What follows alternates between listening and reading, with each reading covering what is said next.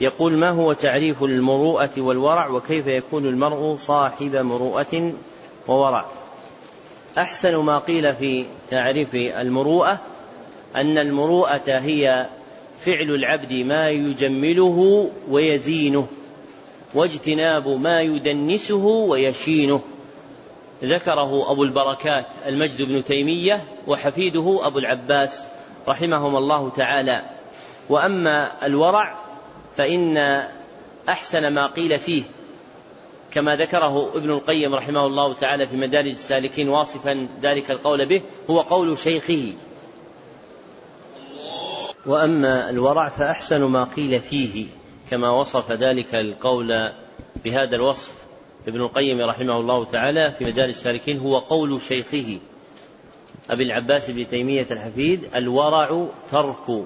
ما يخشى ضرره في الآخرة. ترك ما يخشى ضرره في الآخرة.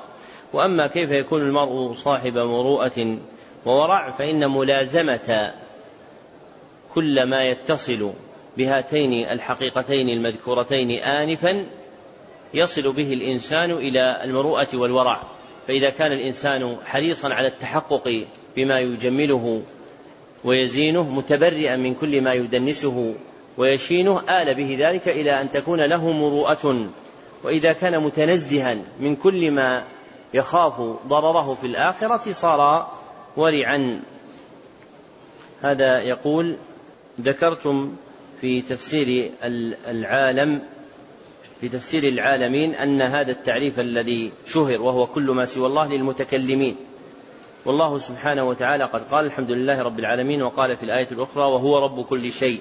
فتفسير العالمين بكل شيء عموم أريد به الخصوص لأنه لا يدخل فيه الله فيكون تفسير القرآن بالقرآن أولى من كلام العرب. فيكون اسم العالمين اسما لكل شيء خلا الله من القرآن وليس من كلام المتكلمين. والجواب أن ما ذكره من العموم والخصوص أوضاع لغوية فهو لم يفسر القرآن بالقرآن هو فسره بالوضع الذي ادعاه في العموم والخصوص. فإذا كان المرد إلى الوضع اللغوي فإن العرب لا تعرف العالمين إلا للأجناس المتشابهة فهي تسمى فهي تسمي الأفراد المتجانسة باسم العالم فيقال عالم الملائكة لما بينها من التشابه في جنسها فتقول عالم الجن لما فيها من التشابه في جنسها وتبقى وراء ذلك مخلوقات وتبقى وراء ذلك مخلوقات لا جنس لها مثل الجنة والعرش والكرسي فإنها أفراد ليس لها شريك من جنسها فهي خارجة من اسم العالمين. والآية الدالة على عموم ربوبية الله لكل شيء قوله تعالى وهو رب كل شيء هذا يقول ذكرتم أن الإنكار بالقلب هو بغض ذلك المنكر بقلبه ألا يكون هذا القدر مشتركا؟ حتى في من حتى في من ينكر بيده ولسانه. بمعنى هل يمكن أن يكون الإنكار بالقلب ومفارقة مكان المنكر عند تعذر الإنكار باليد واللسان؟ والجواب إن مفارقة المكان ليست من إنكار القلب بل هي زيادة عليه. فإن إنكار المنكر هو بغضه بالقلب وهذا أقل درجاته. فإن فارق هذا صار من إنكاره بالقدرة بمفارقة المكان وتركه وهجر أهله. فليست مندرجة في ضمن الحقيقة الموضوعة للإنكار بالقلب. هذا يقول في الحديث تكلتك أمك وفي الآخر تربت يداك مما لم تقصد حقيقته. هل هذا موقوف على السماع أم عائد للعرف؟ كما جرت الآن بعض الكلمات التي بين الناس مما لا تقصد حقيقتها. بل هذا أمر مرده للعرف. فإذا تعارف الإنسان على كلمة لا يريدون بها حقيقتها جاز ذلك. هذا يقول ما صحة حديث من حلف باللات والعزى فليقل لا إله إلا الله. وإن صح هل يقاس على جميع الحلف بغير الله ويقال لا إله إلا الله. الجواب هذا الحديث في الصحيحين. وفيه بيان كفارة الحلف بغير الله عز وجل سواء حلف باللات والعزى أو حلف بغيرها. فإذا حلف المرء بغير الله عز وجل فإن كفارته أن يقول لا إله إلا الله. وإنما ذكر في الحديث لأن أكثر أيمان العرب في ذلك الزمن كانت باللات والعزى فإذا حلف إنسان سهوا أو غفلة أو نسيانا بغير الله عز وجل فليقل لا إله إلا الله فإنها كفارتها. يقول هذا السائل عرفتم الشفاعة أنها سؤال الشافع الله للمشفوع جلب خير أو دفع ضر؟ هل تكون الشفاعة على هذا الوجه في غير الآخرة؟ أليس أن نقول هو سؤال الشافع الله المشروع أن يدخله الجنة أو يخرجه من النار أو يخفف عنه؟ الشفاعة لا تختص بالآخرة. فإن شفاعة النبي صلى الله عليه وسلم في أبي طالب أمضيت في الدنيا كما ثبت في صحيح مسلم أنه أخرج من النار فجعل في ضحضاح لشفاعة النبي صلى الله عليه وسلم فيه. ومنها أيضا استسقاءه صلى الله عليه وسلم المطر لما سأله الأعرابي فهذا من جنس الشفاعة. فالشفاعة لا تختص بالآخرة فقط وإن كان أكثر الشفاعة المطلوبة المنتظرة هي الشفاعة التي في الآخرة. يقول هل يطلق التوحيد ويراد به الدين كله؟ نعم يجوز أن يطلق التوحيد ويراد به الدين كله لأنه من باب إطلاق الجزء على الكل تعظيما له. وفي صحيح البخاري من حديث أبي هريرة أن النبي صلى الله عليه وسلم قال الأنبياء إخوة لعلات يعني لأمهات. دينهم واحد ودينهم واحد يعني التوحيد. يقول هل العلم فتح من الله أم هو مكتسب؟ أم بكليهما؟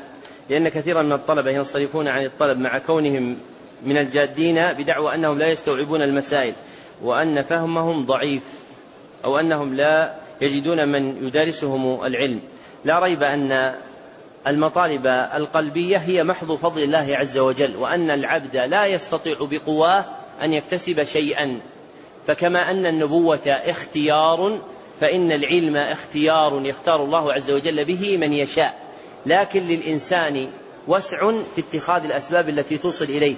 ومن يظن أن الأسباب وحدها كافية في ذلك فهو أضل من حمار أهله لأن العلم ميراث النبوة وكما أن الله اصطفى بالنبوة فإن الله يصطفي بالعلم وهذا يوجب على العبد أن لا يتكل أن لا يكل نفسه إلى قدراتها من حفظ وذكاء ونباهة وصحبة.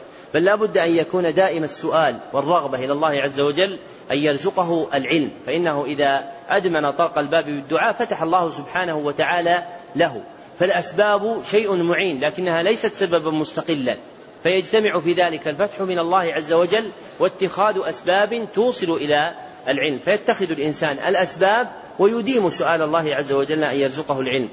قال ورد في حديث ابن عباس الذي فيه عرض الأمم على النبي صلى الله عليه وسلم جملة وصفه سفيان بكفه فحرفها وبدد بين أصابعه. فما معنى هذه الجملة؟ معنى هذه الجملة أن سفيان وهو ابن عيينة الهلالي رحمه الله أحد أتباع التابعين وصف ركوب الجن بعضهم على بعض فحرف يده يعني لم يجعلها مستقيمة وإنما أمالها ثم بدد بين أصابعه أي لم يجعلها ملتصقة بل بدد بها فحرف اليد وبدد بين أصابع على صورة المراقي يعني على صورة الدرج فالجن يركب بعضهم على بعض بهذه الصورة في طلب معرفة الغيب.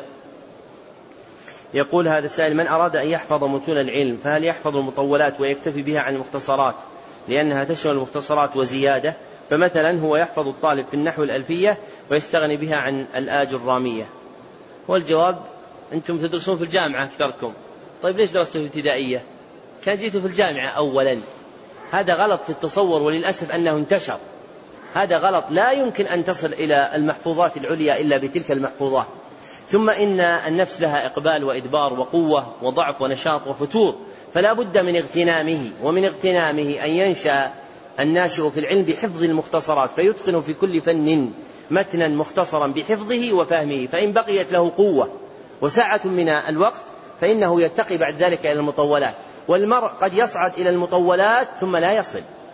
وأضرب لكم مثلا بمن يحفظ الصحيحين فإنه لو قدر وجود أحد يحفظ الصحيحين بأسانيدها فإنه لا يحفظ من الأحاديث التي تدور عليها أحكام الإسلام إلا قريبا من النصف وليس النصف ويبقى أكثر من النصف لم يحفظه. لكنه لو حفظ بلوغ المرام لحفظ أحاديث الأحكام. ومن الناس من يتعلق بحفظ الصحيحين يعني مختصرهما فيحفظ الصحيحين ويزعم أنه وصل في حفظ السنة وهو لم يحفظ أكثر من النصف بينما حافظ بلوغ المرام أكثر منه معرفة بأحكام السنة لأنه قد ترك أكثر من النصف لم يحفظه. ولذلك إلزموا جادة من سبق. وإياكم بالمقالات التي تولد. تجد بعض الناس يقول احفظ عشر ألفيات ولا يحفظ أي مختصر. وهل يضمن قوته ووقته حتى يحفظ هذه العشر؟ ثم صاروا يقولون الإنسان لا ينبغي له أن يحفظ مقدمات المتون ولا خواتمها لأنها ما فيها فائدة. والقائل هو الذي كلامه ليس فيه فائدة. لأنك تأتي في بعض المتون تجد أن الفائدة في أولها. فمثلا تصنيف الشافعي للأصول وأنه أول من صنف فيها أين ذكره العمريطي؟ في أي, في أي مكان في النظم؟ الحمد لله الذي قد أظهر علم الوصول للورى وأشهر على لسان الشافعي وهون. تابعته الناس حتى صار كتبا صغار الحجم أو كبارا إلى آخر المقال. أين ذكرها؟ في أول كتاب في أول النظم فالذي يأتي يحذف المقدمة لا يحفظ هذه المسألة. يقول ما معنى من المسائل التي النار فيها تحت الرماد؟ يعني هذه كلمة الله أعلم وصلى الله وسلم على محمد وآله وصحبه أجمعين.